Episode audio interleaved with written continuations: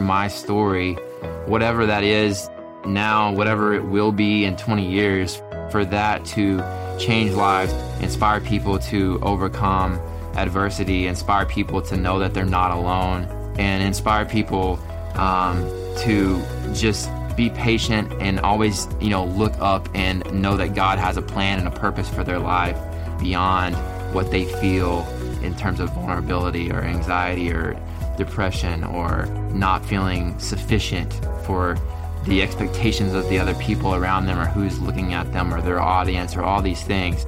You know, God's love is sufficient and that's all that they need. Welcome to the Jesus Calling Podcast. This week's episode features two men who have experienced pain and trauma in their lives, yet still profess that they could see the beauty of God's hand as He led them through the darkness. TV reality show star Luke Pell and author and speaker Jack Deere.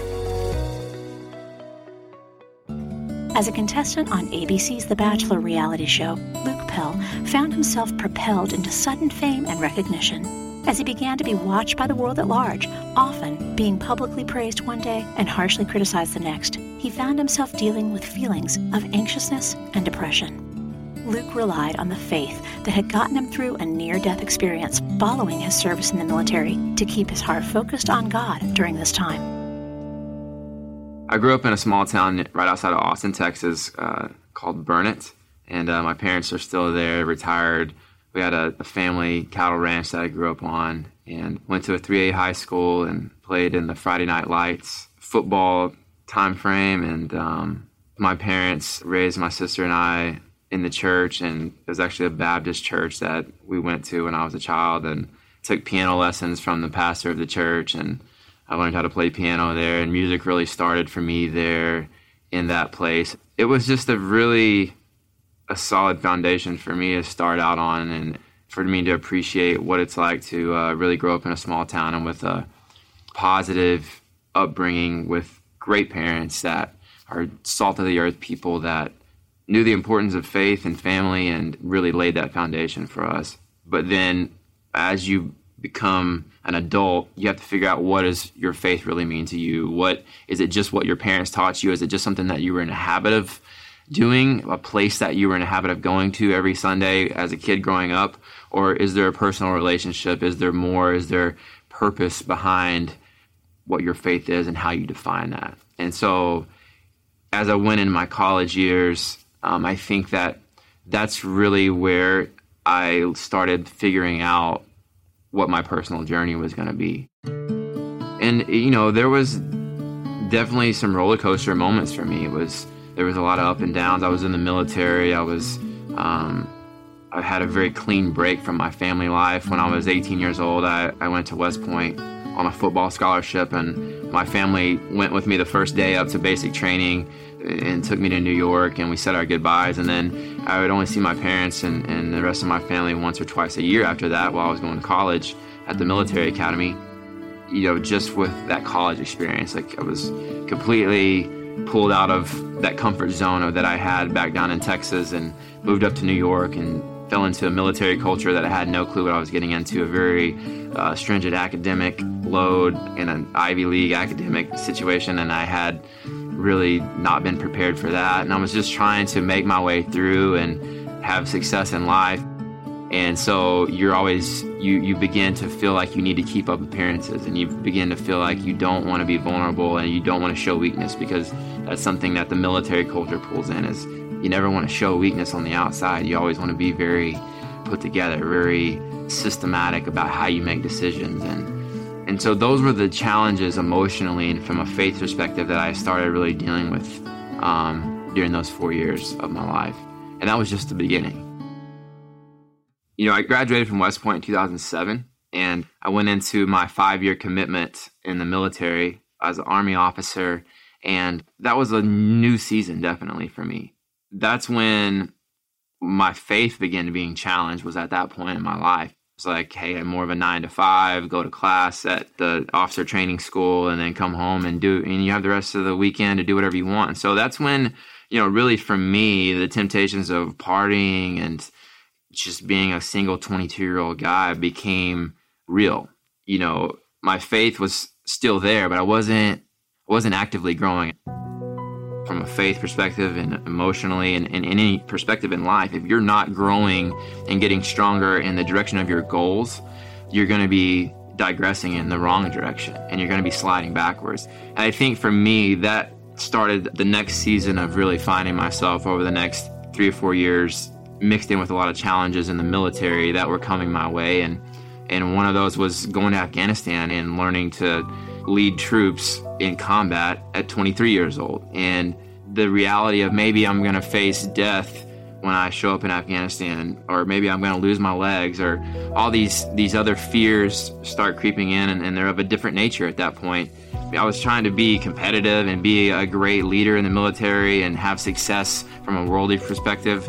For me, that was starting to be more and more of a low point. You know, um, it was just I didn't have a direction, I didn't have a goal. I was just trying to buy my time while I was still in the military, I was just starting to wander a lot back and forth from that path.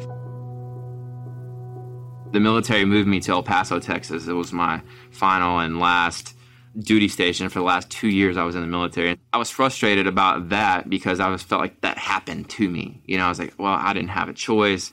Now I'm frustrated with being in the military because they're moving me somewhere that I don't want to be. This is not the life that I chose. And I was back to wanting to pull control of my own life and not really just giving it to God and saying, look, whatever door opens and that I'm supposed to walk through, I, I, should be at peace with that. Rather than that, I was I was angry of what did I do wrong? What could I have done differently to get where I wanted to be? And uh, luckily, I had a roommate that moved in with me out there, uh, a really good friend now, a guy that I played football with. His name's Ryan Brenson, and Ryan had just recently become a Christian and I think of maybe a year or two before that. And so he was completely in a different spot in his faith walk, and he was looking and digging and searching and always trying to grow in his faith walk because it was so new to him. And me, I'd kind of gotten stagnant and uh, I was angry and just bitter and all these things.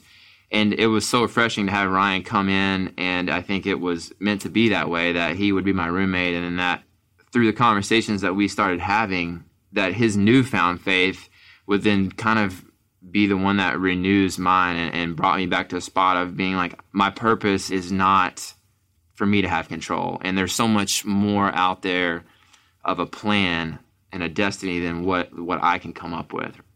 I think one of the biggest victories in my faith walk in that I came back into a spot where I was completely surrendering my plans and my expectations back to God and what purpose that I was put on this earth for instead of what I could get out of this world and, and what people thought of me. I was starting to make plans for getting out of the military and, and moving back to the civilian world and getting a job there.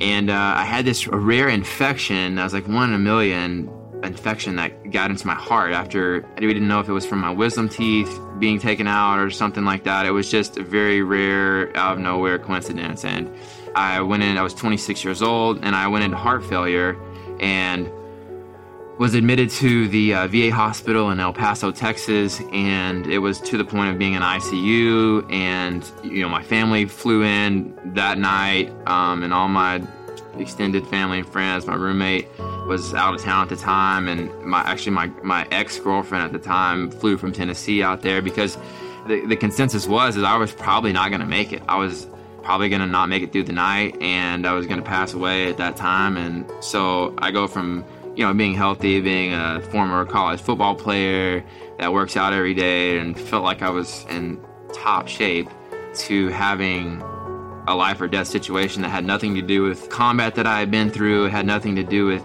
anything expected or normal. It was just completely blindsiding me.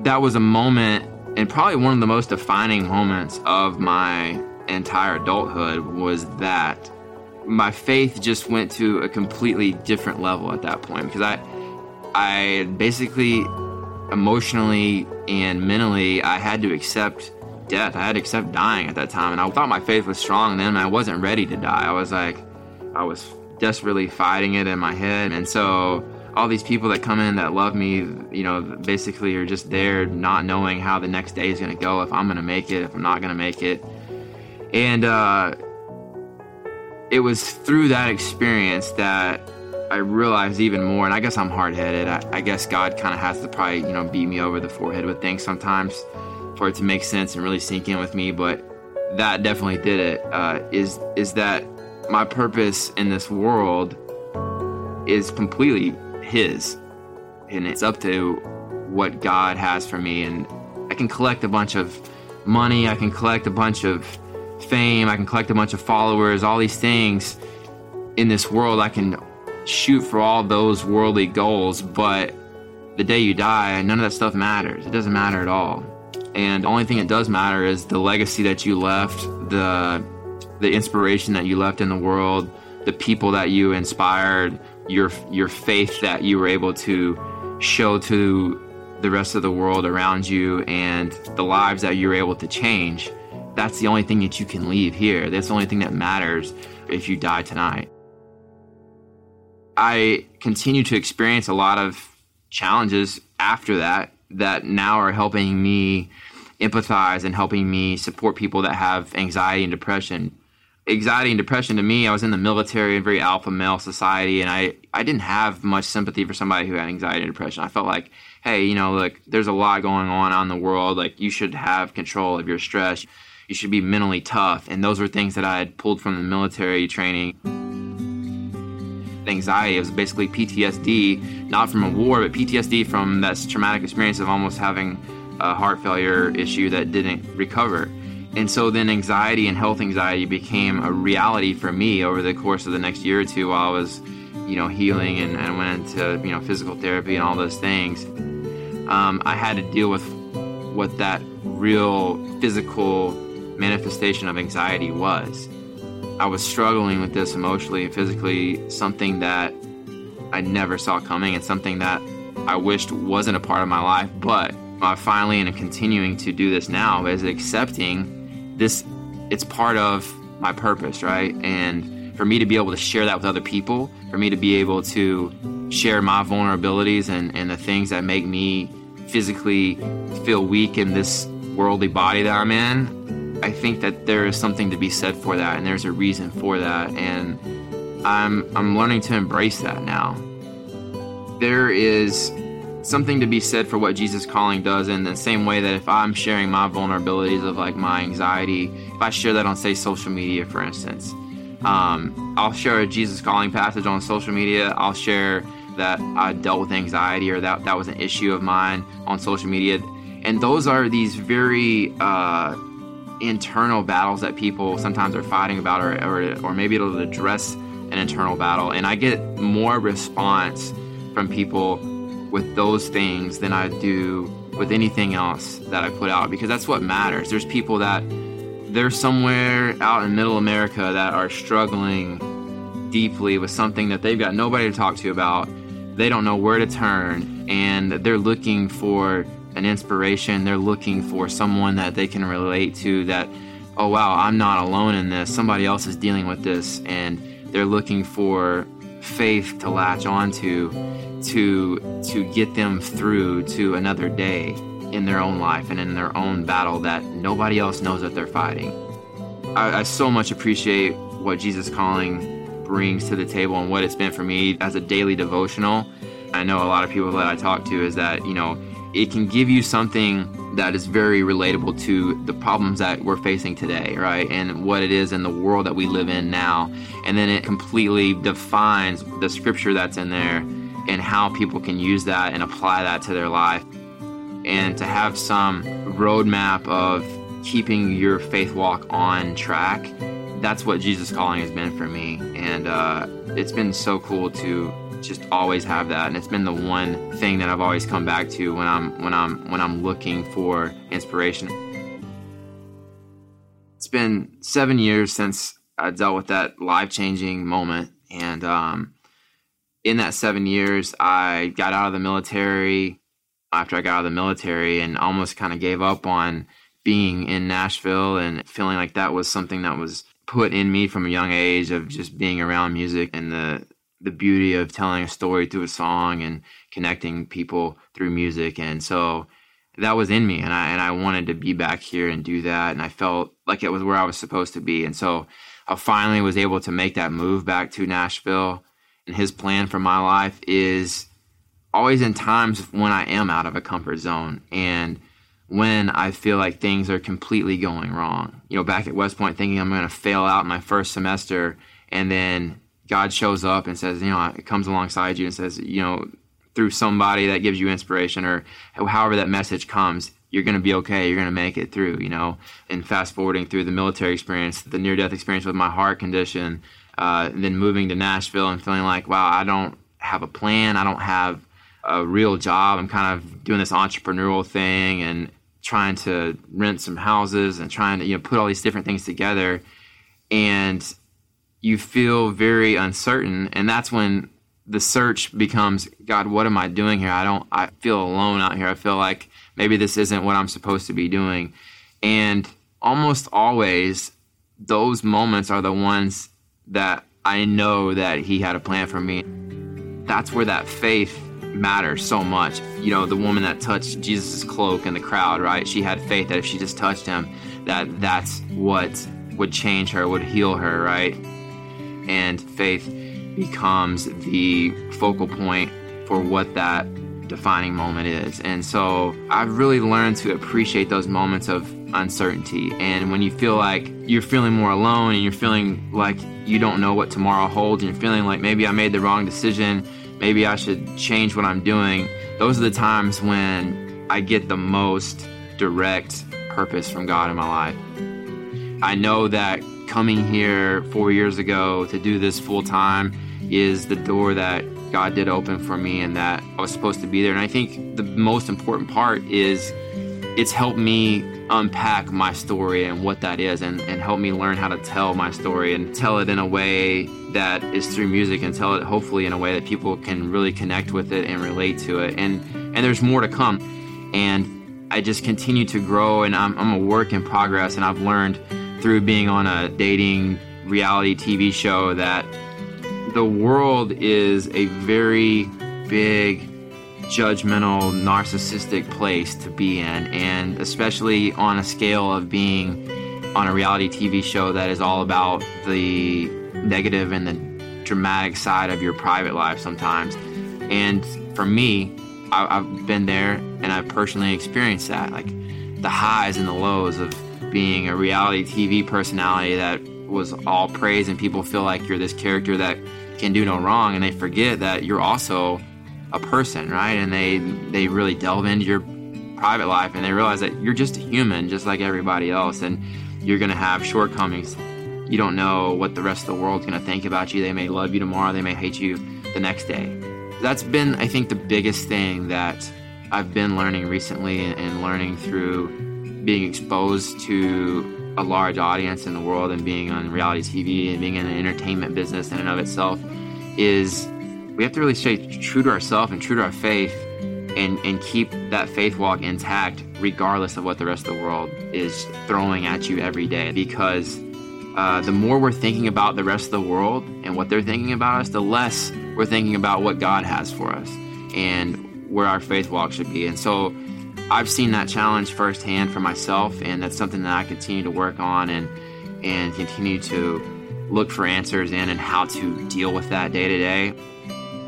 It's sad that it took a near death experience, but you know that will be the most defining moment. I'll probably never have another moment more defining than that in my life because it again it changed the trajectory of where I was headed, and it and it showed me again that God's saying, "Hey." One of my you know favorite verses is Jeremiah 29 11 that know the plans I have for you, says the Lord, plans for a hope and a future and plans to prosper, right? And that verse was defining for me and realizing that look, he has a plan and his plan is the only one that matters. You can catch up with Luke Pell's life after The Bachelor and hear his music by visiting lukepell.com. Don't miss the second half of our program with writer and speaker Jack Deere after this brief message about a free offer from Jesus Calling. Motherhood. It's a journey like no other, teeming with love, unparalleled dedication, and moments that pierce the very essence of your soul. It's a trek that demands to be celebrated, lauded, and embraced in its entirety. Celebrate the moms in your life this Mother's Day with two beautiful gift books Jesus Calling for Moms by Sarah Young, and Grace for the Moment for Moms by Max Lucado. These heartfelt devotionals will remind the moms in your life just how special they are. Jesus Calling for Moms and Grace for the Moment for Moms are available now where all books are sold. During times of transition and unknown next steps, it's more important than ever to cling to the promises of God and to tune your ear to what Jesus has to say. Jesus Calling for Graduates is an encouraging compilation of 150 devotions from Sarah Young's brand. Grads will find topics such as discerning God's will, self worth, trust, support, and much more. Jesus Calling for Graduates is perfect for both high school and college graduates as they embark on the next chapter. Look for a special custom edition of Jesus Calling for Graduates, available exclusively at faithgateway.com. Are you looking for a way to keep track of your daily prayers along with Jesus Calling? The Jesus Calling Family Prayer Calendar goes right along with your daily readings from Jesus Calling. Each day begins with a guided reflection, followed by a space for you to fill in your prayers of thanksgiving and special requests. You can get your free Jesus Calling Family Prayer Calendar by visiting jesuscalling.com/offer.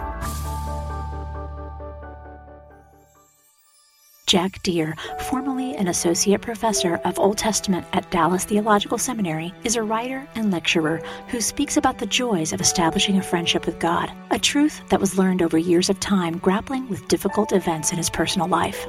Jack opens up about his early family life and the tragedies that happened to him as a boy, which he shares for the first time in his book, Even in Our Darkness.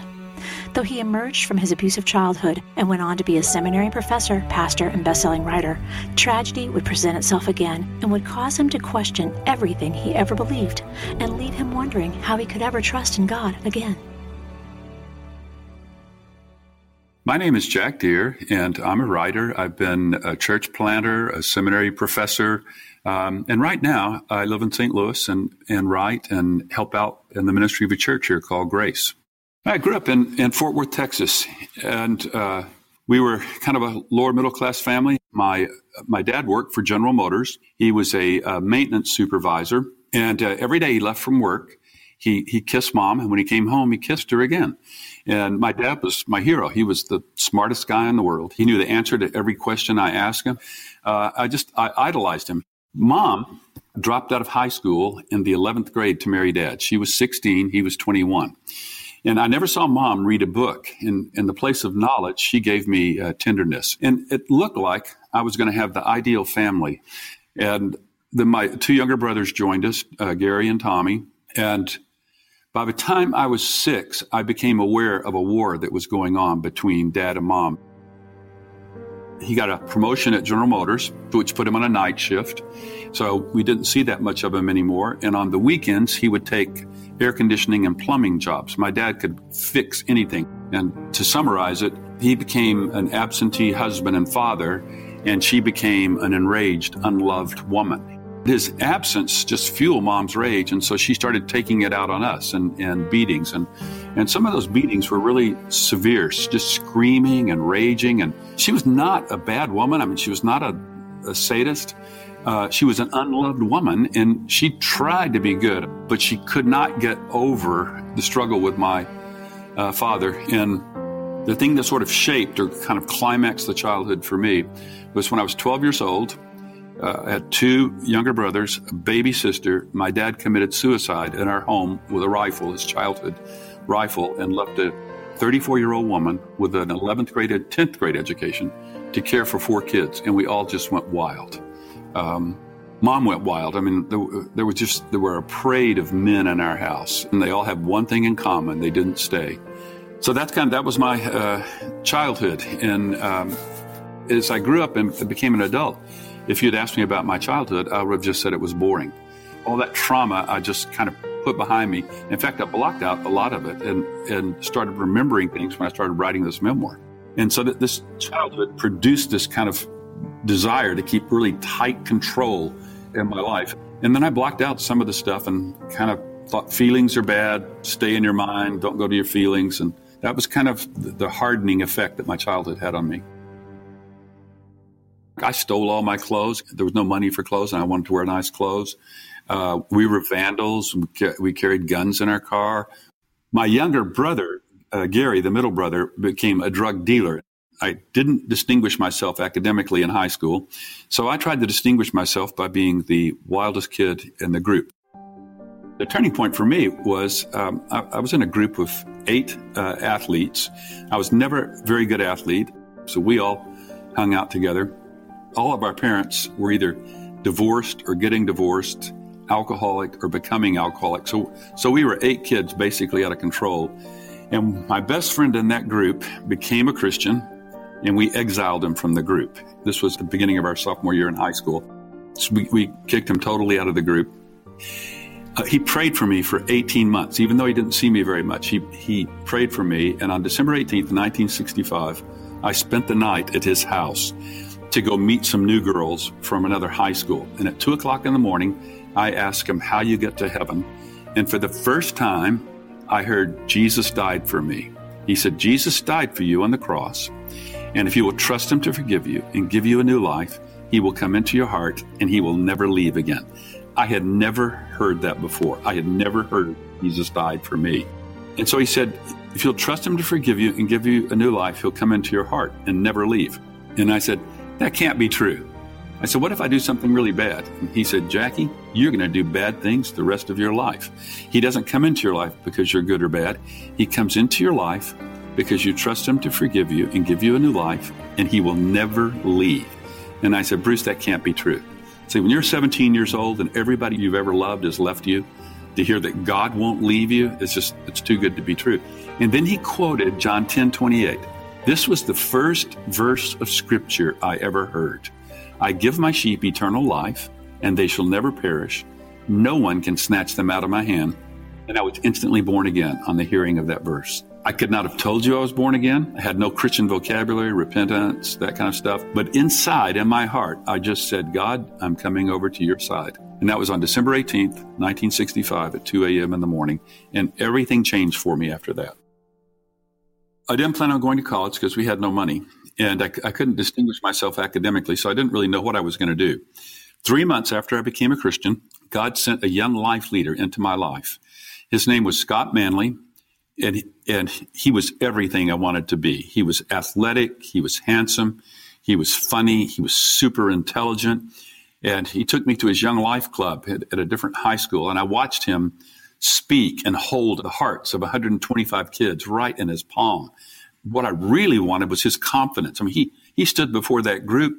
The students laughed, they cried, and it looked like he was having the greatest time in his life. And and so what happened is Scott became my discipler. When I talk about a discipler, the only person who never needed any help chose 12 helpers. Why? For the pleasure it gave him to love those 12 apostles and to teach them to love what he loved. And that's what Scott did for me. He did not need my help but he loved me and he taught me to love what he loved. He taught me how to memorize scripture, which became a lifelong habit. He put the first C.S. Lewis book in my hand when I was only 17 years old. I read everything C.S. Lewis wrote. I, just, I became a, a C.S. Lewis addict. Uh, it turned out that God had given me this ability to think abstractly. I didn't know that because I'd never read philosophy or anything like that. Ended up going to college on a grant, majored in philosophy, ran across a Dallas Seminary graduate, never saw anybody that knew the Bible like that so then I went to Dallas Seminary, not to become a professor, not to become a pastor. I just wanted to be a Young Life leader who knew the Bible. Just finished my second year in seminary. I'm going to work for the summer at a lake development where we're hiring 25 college Young Life kids to be there to do all the work. So I'm the the summer pastor and the head of the work group. Lisa comes down from uh, Phoenix. She's been in Young Life Phoenix, giving talks in her Young Life Club. So it's May 18th, 1973. I see this yellow Pontiac coupe pull up to the lake development. And then I watch her get out of the back seat of this car. So I walk up to her and I'm trying to act nonchalant. And I ask and I ask her just a pedestrian question, you know, how was your flight? And uh, and then she tells me. And when I hear her speak, um, it, it's like an, an angel's voice. So I'm looking at her, And it took her about 60 seconds to refute that doctrine of you can't fall in love at first sight, and because I did. And then just every moment I was with her after that just confirmed that she was the one. After about uh, three or four weeks, I was sure that she was the one. We spent the whole summer together.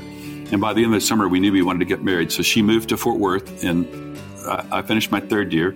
She worked uh, as a dental assistant for a year, and then we got married uh, on June 1st, uh, a year later, 1974. And then I get to seminary and become the teacher of all the Young Life College kids. And then I start a church. And it's like the aristocracy of the city start coming to this church. Our best friends are John and Nancy Snyder, Snyder Oil Company, which is a publicly traded company. I'm hanging out with uh, CEOs and lawyers that are 10 years older than me. And often we would spend the evening with uh, people asking me questions. And I grew up uh, poor, not understanding anything about this class of people, this kind of homes or country clubs. And now we were going to exclusive restaurants and, and, and country clubs. And in one sense, I'm kind of a little bit of the center of attention because some of these folks are just brand new Christians. They're super hungry. And, and Lisa is sort of, everybody thinks she's the most beautiful person in the room, but she doesn't say anything. The early years, uh, there, there was a, a sadness in Lisa that I didn't understand. And so she spends those, these evenings, which I think are great. She comes home depressed. And, and she tried to tell me about her sadness. And, and she said, uh, You know, how, how would you feel if you spent the whole evening and you didn't say a word?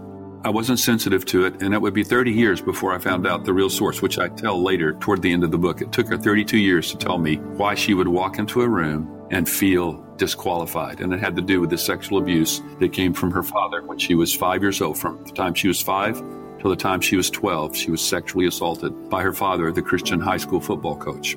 Although I had plenty of my own shame, I didn't even think in those categories. I, I just thought, you have an unpleasant feeling? Just get rid of it. I, I, lived out of my mind, not out of my feelings. But her salvation came when we had our first child, Stephen Craig Deere. And she threw herself into motherhood, and that became the chief joy of her life.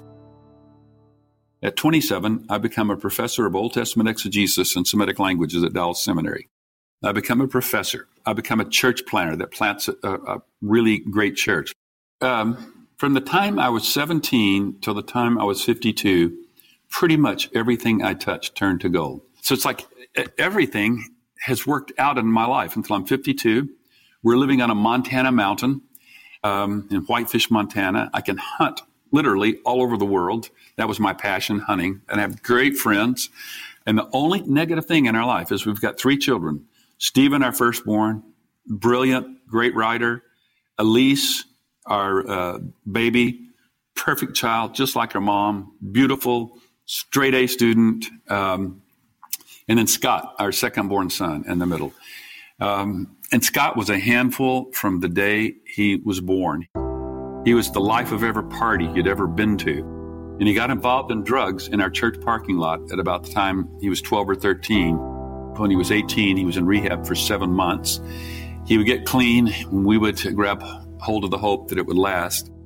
Um, and then on December 27th, uh, 2000, the day after Christmas, Scott mixed five things, none of which are lethal, but when you put them all together, they become a lethal cocktail. And they carried him into this realm of psychotic invulnerability. And about five o'clock in the morning, he shot himself in our home in Montana with my 44 Magnum, the gun that we left downstairs in the kitchen to scare away a bear. And I just went, we went into a cave. Um, I mean, I lost my story for a living. I started questioning everything. It was just, uh, yeah, why go to church? I mean, I, I go to church because I have something to say, but I don't have anything to say anymore. I'm not sure I know God. I'm not sure I know this. This is a side of Him I don't know. So I can't, I can't do anything. I can't even make a decision about his funeral. If it hadn't been for our good friends, I don't know what would have happened to us. For months, we didn't have to do a single thing. We were so protected and cared for by them. I started keeping a journal during this time of what I was feeling, of what I was going through. of what was happening and what was happening to Lisa. I clung to one verse of scripture, Psalm 119, 68. You are good, and what you do is good. And so I would cling to that and I would say, even though I can't see how this is good, I choose to believe that what you do is good. But I, I can't write anymore. I can't write a single sentence. I can't grow a church anymore. Uh, and Lisa chooses to go down opioids and alcohol, go that route with her pain, and I can't get her sober. So, in this recovery period after we lost Scott, is it's like he took everything away that made me feel important. He took away writing, he took away my ability to grow a church, um, he took away money, and I, he wouldn't let me get Lisa sober. He took away everything until there was nothing left but him and his affection. And that's when my life began to change, and I began to see that the most important thing in life is feeling the affection of God, of actually being friends with Him. We love Him because He first loved us.